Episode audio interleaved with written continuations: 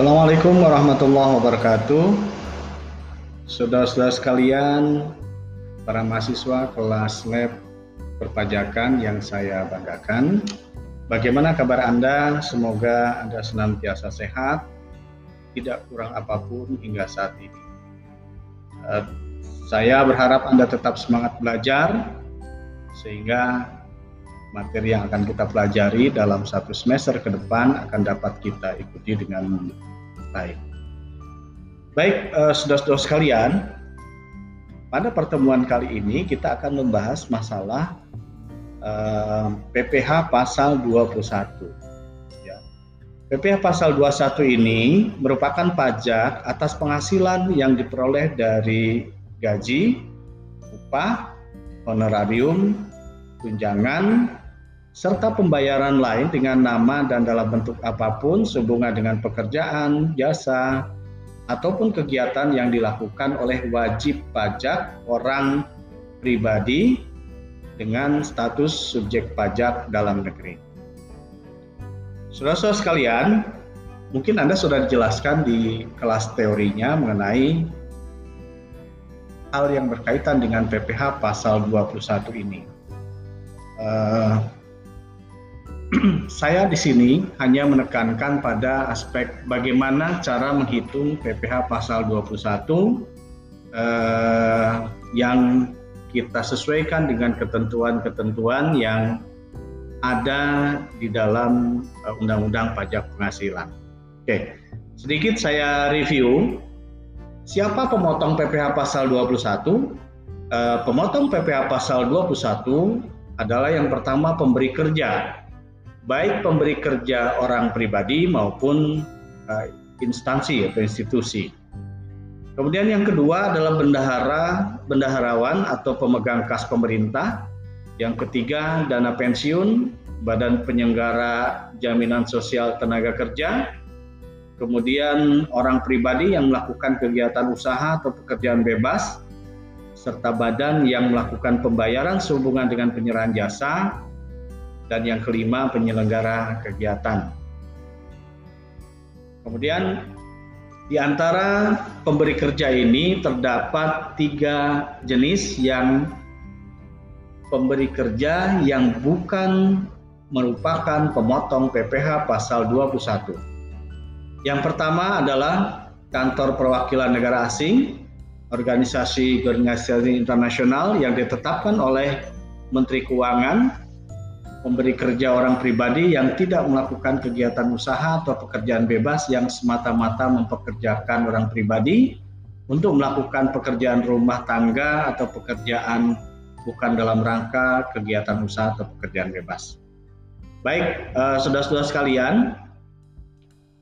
uh, selanjutnya saya ingin menjelaskan mengenai penghasilan tidak kena pajak. Hasilan tidak kena pajak atau PTKP adalah besarnya penghasilan yang tidak dikenakan pajak penghasilan. Nah, besarnya PTKP ini uh, terdiri dari beberapa tingkatan. Pertama, terdiri dari beberapa jenis, mohon maaf. Uh, selanjutnya, satu untuk diri pribadi wajib pajak, maka PTKP-nya ditetapkan sebesar 54 juta. Untuk tambahan status kawin, ditetapkan empat setengah juta dan untuk tambahan setiap anggota keluarga sedarah atau semenda dalam garis keturunan lurus satu derajat ini ditetapkan sebesar 4.500 per orang dengan jumlah maksimal tiga orang.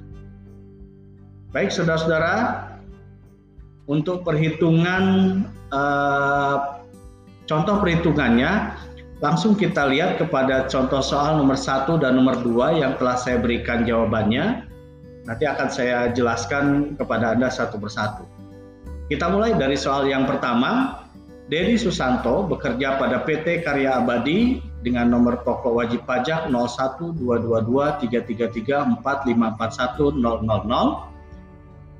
Uh, beliau ini tinggal di perumahan Cendrawasih, Blok Z 6, nomor 49, uh, Dedi Susanto memperoleh gaji sebesar 6.500.000 setiap bulan dan membayar iuran pensiun sebesar 75.000. Dedi telah menikah dan memiliki satu orang anak yang berpendidikan SMA kelas 2, kelas 11.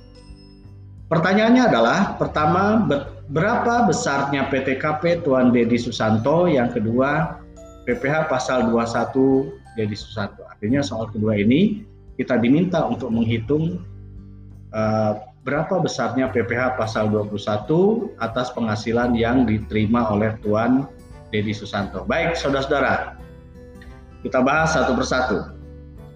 Dalam menghitung uh, PPH pasal 21, yang pertama kali kita harus ketahui adalah berapa besarnya gaji sebulan. Ya.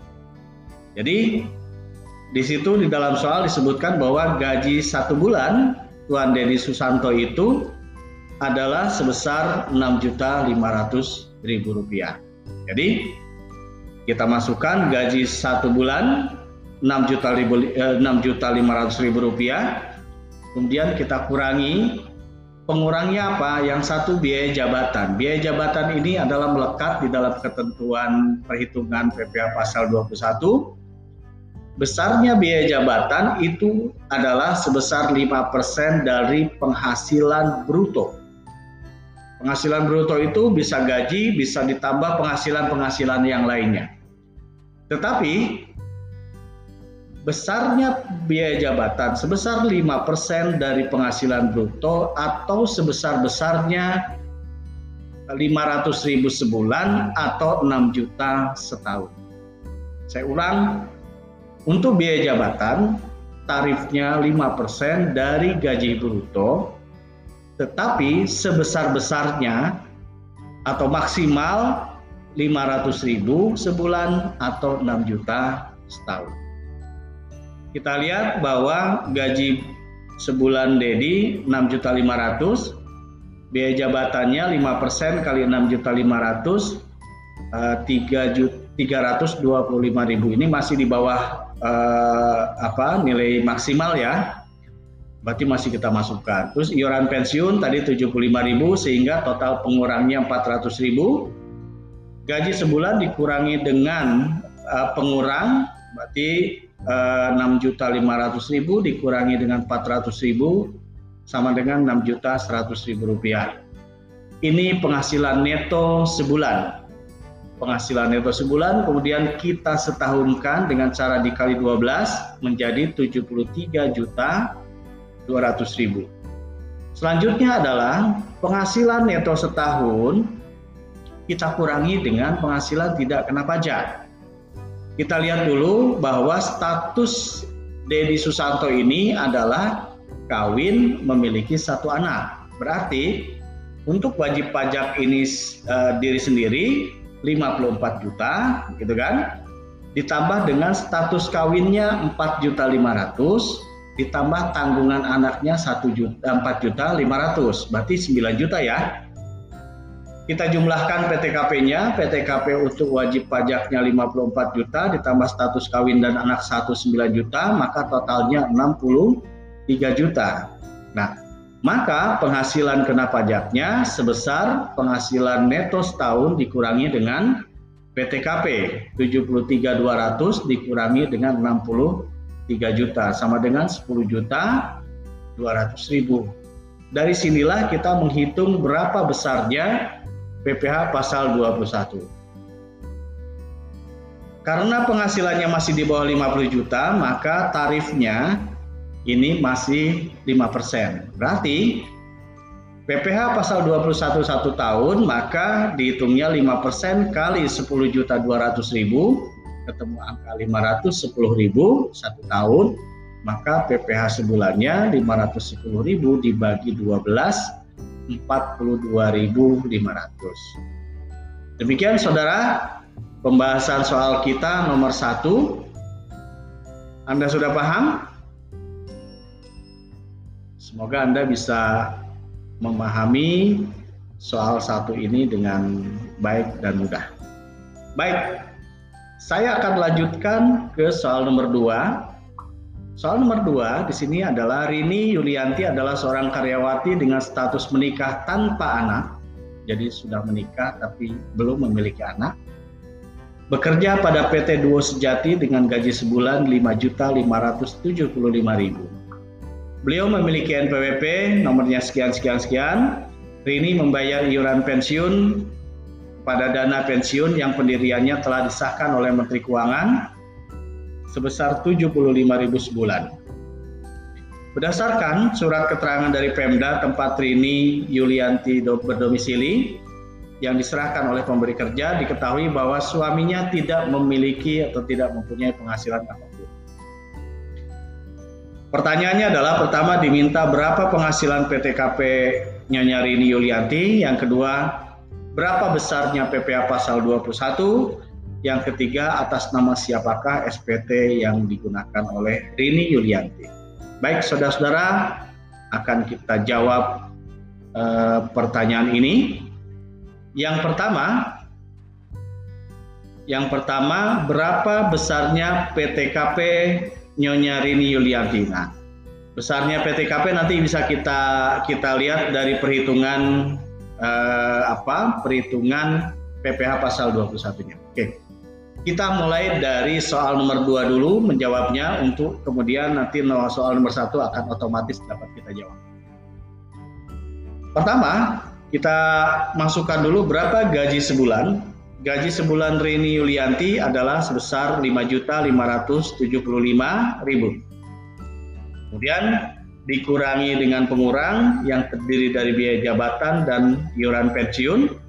Biaya jabatannya 278.750, iuran pensiunnya 75.000, jadi totalnya 353.750 rupiah. Sehingga penghasilan netonya adalah penghasilan bruto ini yang didapat dari gaji dikurangi dengan pengurang maka penghasilan netonya menjadi Rp5.221.250. Nah, penghasilan neto sebulan ini kita kita setahunkan dikali 12 menjadi Rp62.655.000. Selanjutnya, Penghasilan neto setahun akan kita kurangi dulu dengan PTKP atau penghasilan tidak kena pajak. Di mana pertama wajib pajak orang pribadi Rini akan dikurangi sebesar 54 juta. Ditambah dengan status kawinnya 4 juta 500 ribu. Maka jumlah PTKP-nya adalah sebesar 58 juta 500 ribu. Saudara 58 juta 500 ribu ini dapat menjawab soal nomor pertama. Kita lanjutkan. Berapa besarnya penghasilan kena pajak? Maka penghasilan neto setahun dikurangi dengan jumlah PTKP-nya. Berarti 62 juta 655 ribu dikurangi dengan 58 juta 500 ribu sama dengan 4 juta 155 ribu. Sehingga PPH pasal 21-nya adalah 5% kali 4 juta 155 ribu eh, sebesar 207.750 rupiah setahun atau 17.313 rupiah sebulan. Saudara-saudara, kira-kira demikian latihan soal yang dapat saya sampaikan pada kesempatan kali ini. Semoga Anda dapat memahami dengan baik. Selamat bekerja. Anda silahkan kerjakan soal nomor 3 sampai dengan nomor 5 untuk pertemuan ini atau sampai dengan nomor 8. Semoga Anda dapat memahami materi ini dengan baik. Mungkin itu saja yang saya sampaikan. Tetap semangat, semoga Anda sehat selalu. Terima kasih. Assalamualaikum warahmatullahi wabarakatuh.